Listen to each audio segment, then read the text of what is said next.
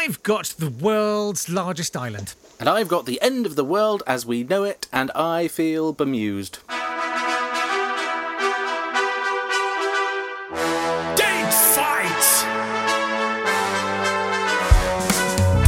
Hello there, welcome to Date Fight. It's a podcast where we take things that occurred on this day in history and we pitch them against each other. Yes, we do. He's Jake Yapp, I'm Natt Tapley, and together we have collected two oysters of history from the seabed of time and are cracking them open with the knives of entertainment.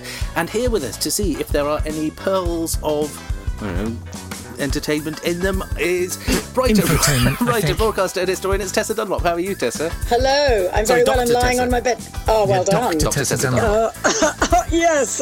But we would like to see the paperwork if that's possible. n- the re- now you can just get. Actually, to be honest, it's a reassuring time to be a doctor Hmm. because even real doctors, you know, medical doctors, don't have a cure for COVIDs. So actually, thus all doctors are currently useless, no matter how much we give them the clap. And so I actually, in my bed right now, I feel very secure in my historical doctor uh, new status, newfound status. How are you? What's the seabed of time? Where are we going? Uh, we're going to do different. What sort of history would you like to hear this week? What are you looking Yeah, what, for? what in kind the of history are you into? Oh God, it's so testing, isn't it? The other day I had to talk about Churchill, and I said, "Why me?" And they said, "Because women never talk about war, and we couldn't find anybody else."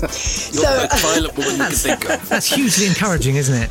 I thought so. So I've been focusing heavily on the military. You could give me something from the Second World War. Uh, uh, let's see if I, if I do, or maybe the, um, I, I, I, I enjoy the First World War. That's really the wrong way to put it, isn't it? How to mow down? I think World War one. II is my Best favourite one. war. yes. How much more mass killing can you do?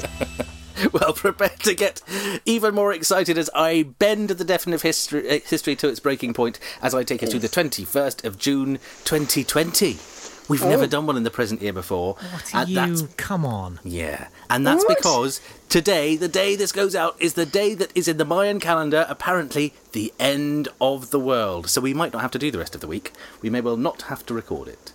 Um, the date that was recorded as the original end of the world in the That's Mayan the calendar. first thing you think of. yeah, we might not have to bother doing the, the end of the civilization, global extinction. Yeah. I don't have to do date fight.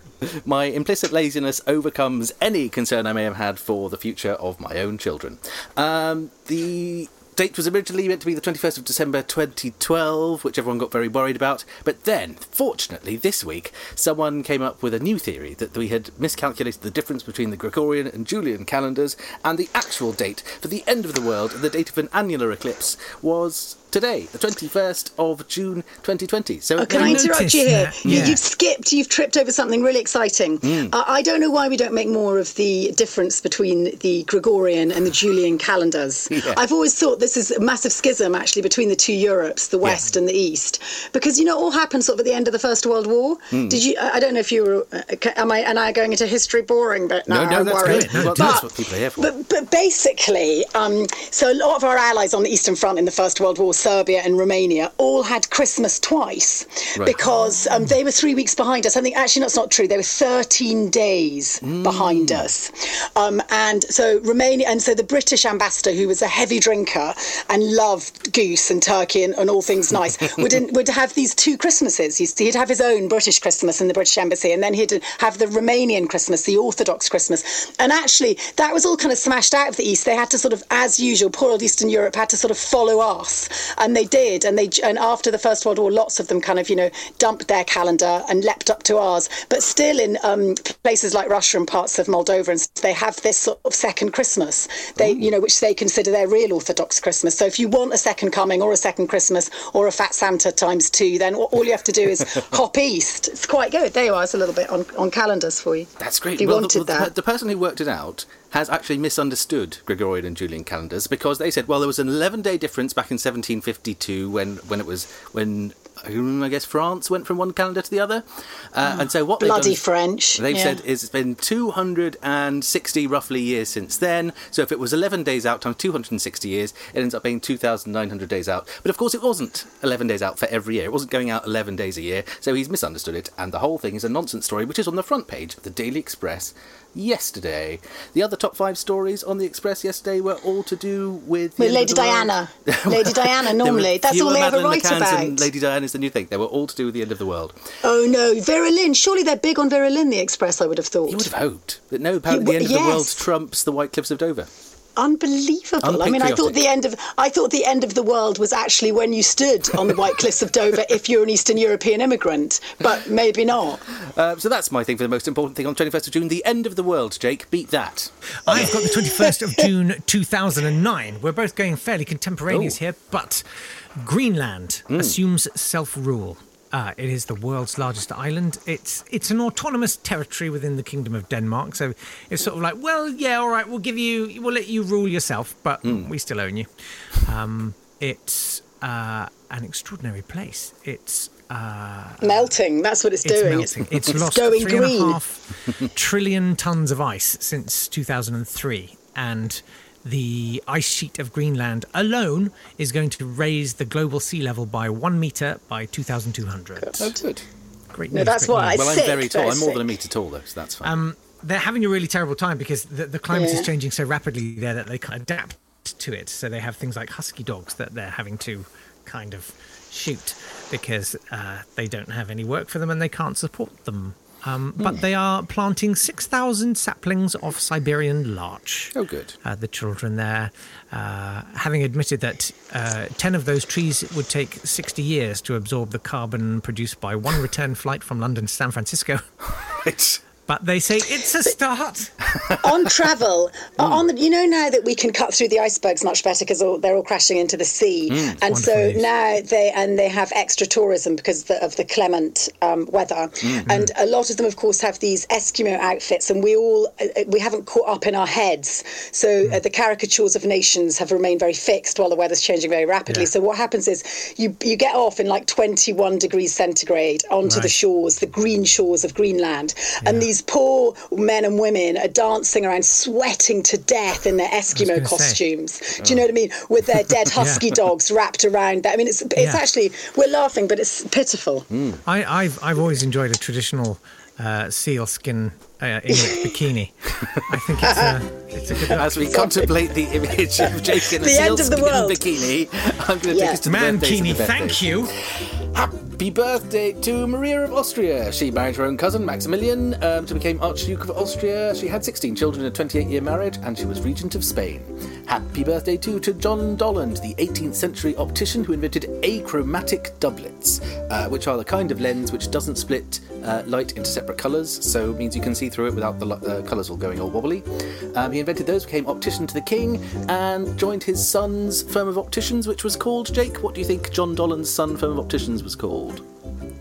Seawell. Dun, dun, dun, dun, dun. It was Dollond and Aitchison, who you can still get glasses from. if you Yeah, I remember them. Happy birthday to Josephine Webb. She was an electrical engineer born in 1918. She came up with an oil based circuit breaker, which is still used in power stations. Uh, she invented a superior format for fax machines, uh, and she is still alive. She's still going. So it's actually her 102nd birthday today. Happy birthday, Josephine Webb.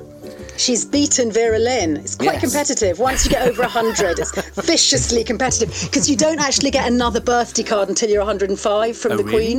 Yeah, because it costs too much now. tight, There's too she? many. She's tight, Yeah. Yeah, well, I tell you what, the seven.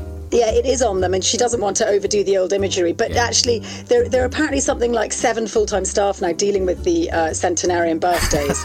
it's, it's costing the nation a huge amount of money. So you get one on your 100th birthday, and then one on your 105th, and I think one every year after that. I like the fact she's Yeah. cutting back on centenarians' birthday cards, but more than happy to support Prince Andrew in whatever he chooses to do.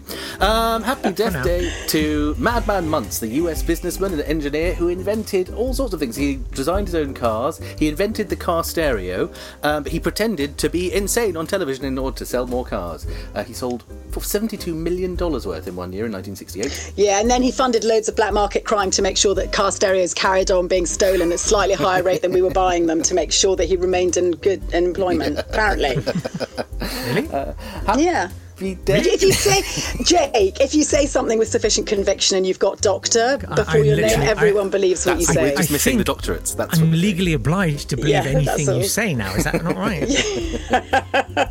Did I tell you about the time I went on Channel 5 and they asked to see if I really was a doctor? That's another story, Jake, for you and me later and alone. Sure. Happy death day to Margaret Herrick. She was a librarian and executive director of the Associate, the Academy of Motion Pictures Arts and Sciences, and she named the Oscar because it looked looked just like her uncle Oscar. Also, happy death day to Nikolai Rimsky-Korsakov, who uh, joined the Navy at the age of 12 because he so enjoyed uh, the uh, tales of daring do at sea. He started composing at the age of 10 and started decomposing at the age of 64. That's Nikolai Rimsky-Korsakov, who died on this day. I don't know, 150 years do you put Nathaniel? Yes. Do you do I just call you Natt, Natt or is, is it fine. Is fine? Okay, like a small bug. But um, Yeah. do you do you spend hours practicing how to say these so they trip off the tongue before we record, I it a spend not enough gift? time. I spend enough far too little time, which is why I get lost halfway Okay. through most of them and end up coming to a halt that isn't one that sounds good. No, I think that's quite a good call actually, Tess, because there, there's a few that will be, you know, pretty obscure, and Yeah. you do just, you just like go, yeah, no, no big deal. Does he busk? He's like Does- a and- proper little. And how, what's his No selection process? Are you in this era of identity making sure that you are selecting, uh, you know, Oh. sufficient numbers We of tried, people? we tried You to, but unfortunately there aren't enough uh, women to include half and half because women haven't achieved enough. yeah. I We- know, didn't you?